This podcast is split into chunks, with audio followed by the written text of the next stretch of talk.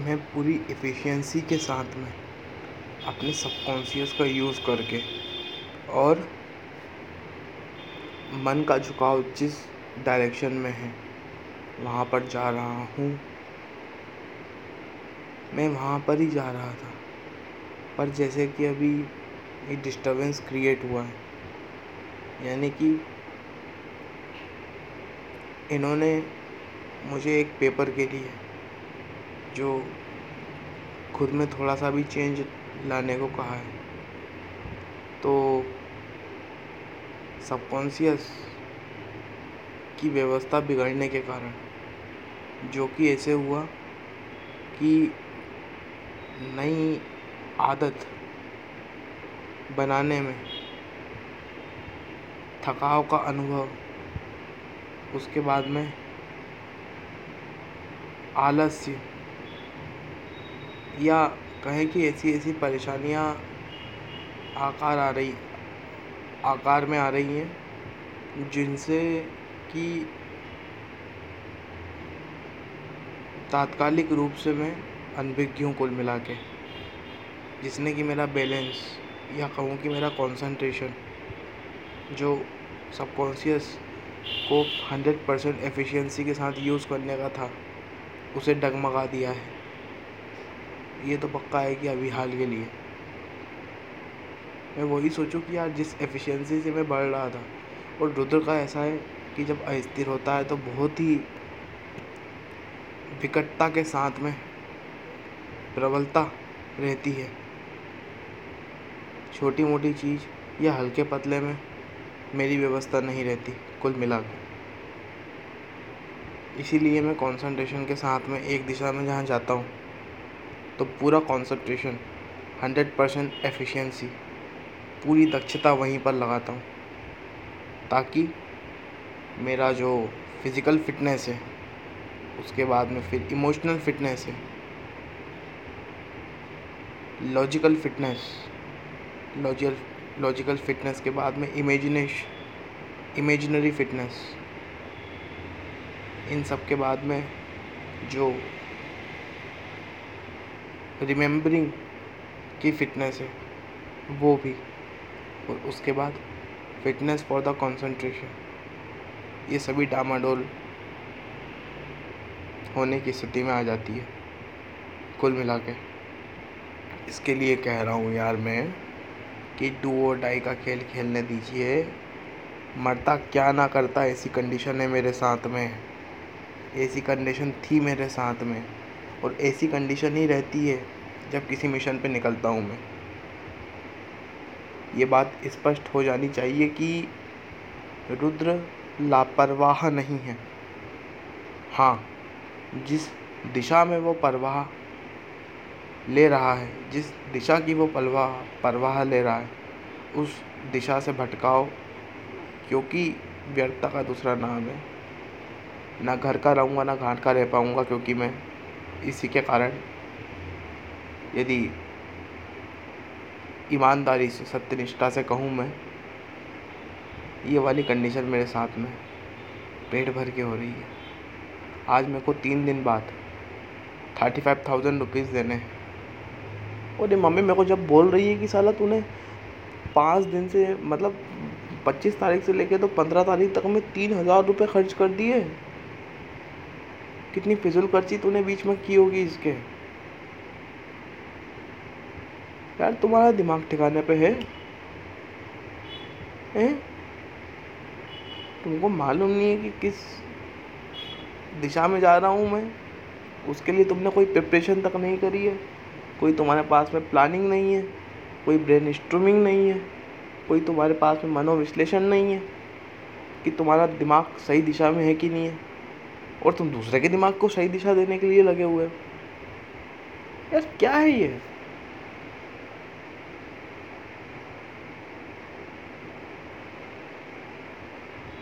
हर समस्याओं की जड़।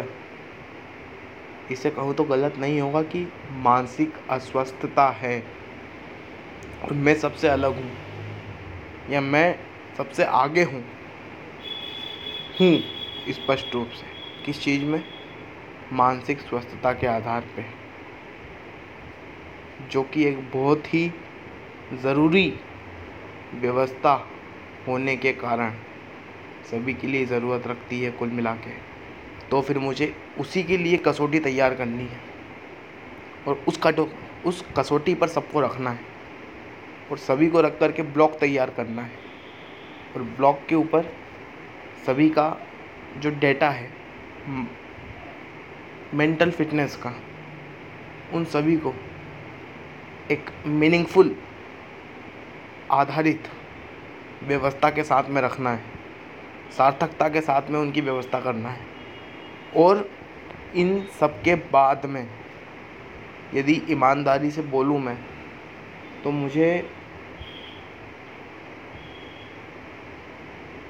जल्दी से जल्दी प्रैक्टिकली यानी कि जो प्लानिंग की कैलकुलेशंस हैं, उनकी इक्वेशंस हैं, जितना समय है ना, जितना समय दिया जा सकता है कुल मिला के,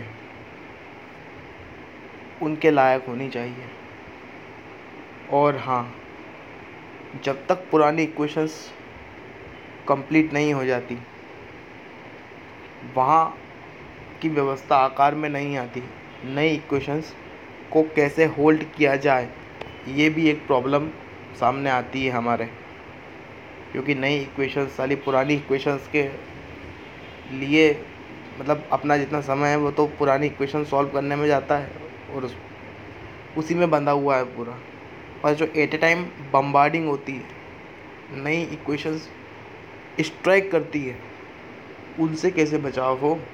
वो अपनी प्लानिंग को तहस नहस कर देती है कुल मिला के, जिसके कारण ऑन टाइम इम्प्लीमेंटेशन रहने दीजिए। हाँ इसी के कारण है ये। ऑन टाइम इम्प्लीमेंटेशन नहीं होता है इट मीन्स कि रिज़ल्ट मिलने से रहा कुल मिला के। समय का ही तो खेल है। तो यदि यदि सही में आप संवेदनशील सेंसिटिव हैं, यदि आप गंभीर हैं, धंधे के लिए तो ऑन टाइम इम्प्लीमेंटेशन को इतना ज़ोर दीजिए कि एक बार तय कर लिया आपने कि भैया, इस वक्त पे मेरा काम होना चाहिए तो आपको मैनेज करते आना चाहिए और उसी वक्त पे तुम्हारा काम निकल के व्यवस्था लगाना चाहिए। अन्यथा रहने दीजिए। छोटे तौर पे यदि आप ये फिक्स नहीं कर पाते कि आपको घड़ी के कांटे से दो मिनट बाद नीचे का चैनल बंद करना है और उसमें भी यदि आपका सेकंड्स का अंतर आता है इट मीन्स कि बिज़नेस भैया कैलकुलेशन है।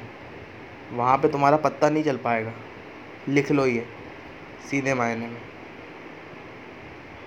और कंसंट्रेशन भी ज़रूरी है पूरा वहाँ पर। तो जो ना समझ, अरे पाँच साल का मनोविश्लेषण, पाँच वर्ष की मेहनत के परिणाम स्वरूप चुनी गई, देखी गई, तय की गई दिशा को चैलेंज कर सकते हैं अपने एक फ्रस्ट्रेशन के कारण। तो वो खुद का भी बुरा कर रहे हैं, सीधे मायनों में। तुम्हारी प्लानिंग के साथ चलोगे तो उनका भी फ़ायदा है और तुम्हारा भी फ़ायदा है। ठीक है? यदि तुम उनका चुनोगे तो फिर ना घर के रहोगे, ना घाट के रहोगे। सीधे बोल दूँ मैं, पत्थर की लकीर है ये। समझ में आ गई बात मेरी? क्योंकि इन लोगों के पास में कुछ कैलकुलेशन नहीं है गेम्बलिंग कर रहे हैं, ये सट्टा खेल रहे हैं सीधे मायने में। इनको यही नहीं मालूम है कि ये कहाँ से आए हैं, कहाँ जा रहे हैं। कोई व्यक्ति कहाँ से आया है, कहाँ जा रहा है, कहाँ पर है, खुद के स्तर से प्राप्त प्रमाणित जानकारी उसके पास यदि नहीं है तो कैसे कह सकते हो यार उसके तुम, उसे तुम परवाह वाला? क्या वो खुद के लिए लापरवाह नहीं है? क्या ऐसा व्यक्ति जो अभी दिल्ली में है और कलकत्ता से आया है, चेन्नई जाएगा, उसको ये कुछ भी नहीं पता है और बस वो ऐसी ही ट्रैवल कितने ही बार कर चुका है और फिर कहीं ना कहीं आता है, कहीं ना कहीं से आता है और कहीं ना कहीं पे जाता है। उसको पता ही नहीं है, उसके बारे में लापरवाही है उसके साथ पूरी की पूरी। तो तुम उसको लापरवाह नहीं कहोगे क्या? तुम उसको लापरवाह नहीं कहो, कहोगे तो और क्या कहोगे? तो यही कहना चाह रहा हूँ यार मैं ईमानदारी से कि लापरवाही को जड़ से ख़त्म करना है। हर समस्या की जड़ है ये। और ये जो जिन लोगों के बीच में हम घिरे हैं ना, ये पेट भर के लापरवाह हैं। अरे, एक बात बताओ साफ़ सुथरे में कि तुमको तैरना आ गया है, मान लो, ईमानदारी से। तुमको पेड़ पे चढ़ना आ गया है, ईमानदारी से। पर तुम्हारी हड्डियों का तुमने व्यवस्था नहीं करी। हड्डियों में तुम्हारे दम नहीं है। या कहे कि तुम पेड़ के ऊपर कूदोगे तो तुम्हारी चमड़ी की ऐसी तैसी हो जानी है। क्या कर लोगे? माना कि तुम असीम जितना चाहो उतना तैर सकते हो, जितना चाहो उतना पेड़ से पेड़ कूद सकते हो, पर तुम्हारे शरीर ने साथ नहीं दिया तो क्या करोगे कुल मिला के क्विटी करना बचेगा ना? और जहाँ पे तुम स्ट्रेटजी की बात लाते हो, स्ट्रेटजिक एनालिस्ट की बात लाते हो तो वो एक प्रकार का कैलकुलेशन है। और कैलकुलेशन के अंदर बैलेंस से समझौता यानी कि मरना है, सीधे माए उन्हें वहाँ पे गेम्बलिंग वहाँ पे जुआ नहीं चलेगी तुम्हारी कि साला ये करा, भगवान भरोसे, ये हुआ मतलब कहाँ से आए हैं, कहाँ हैं और कहाँ जाएँगे, सब भगवान भरोसे। तुम्हारे हाथ में कुछ भी नहीं है।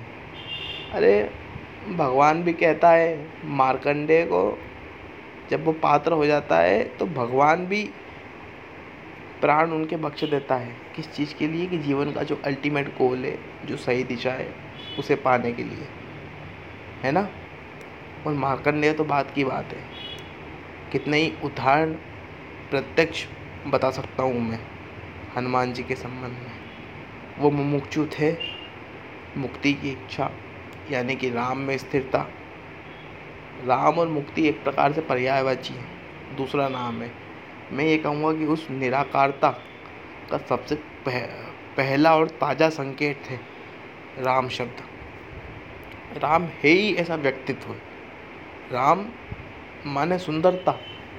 राम ही है सच्चे मतलब की स्पष्ट स्पष्टता। बात समझ में आ रही है ना?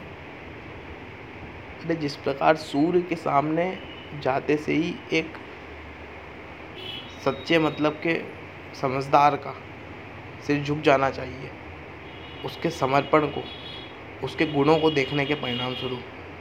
नतमस्तक हो जाना चाहिए उसको, क्योंकि सूर्य खुद जलता है और दूसरों को प्रकाशित करता है बिना किसी अपेक्षा के कुल मिला के। निष्काम। उसी प्रकार है। उसी प्रकार नहीं है। राम के प्रकार है सूर्य। सूर्य के प्रकार नहीं है राम। वो अनंत ब्रह्मांडों के धीश। मायापति। कितने ही लोगों को मुक्ति। कितनी ही जीवात्माओं को तुष्टि की दिशा में ले जा रहे हैं। तो भैया उनके सामने नतमस्तक इसलिए होना चाहिए। उनके गुण के आधार पर ना कि लाभ के लोभ या हानि के भय के आधार पर या अज्ञानता के आधार पर कि वो तुम्हारा कुछ ना कुछ कर देंगे या उससे तुम्हारा फ़ायदा या कुछ भी थर्ड हो जाएगा या फिर तुम अपना कोई सा भी गलत इच्छा की पूर्ति कर लोगे। नहीं, तामसिक या राजसिक नहीं। सात्विक भक्ति, पूर्ण रूप निष्काम भक्ति, सार्थकता के आधार पर होनी चाहिए। सात्विकता के आधार पर होनी चाहिए। ज्ञान एहसास के परिणाम स्वरूप स्पष्टता जो आकार में आई है, उसके परिणाम स्वरूप उस समझ या उस कल्पना की योग्यता के परिणाम स्वरूप जिस समझ के एहसास की प्राप्ति की योग्यता तक आने की पात्रता तुम्हारे पास आई है। उस समझ अनुभव की उपलब्धि के परिणाम स्वरूप यानी कि सात्विकता बस।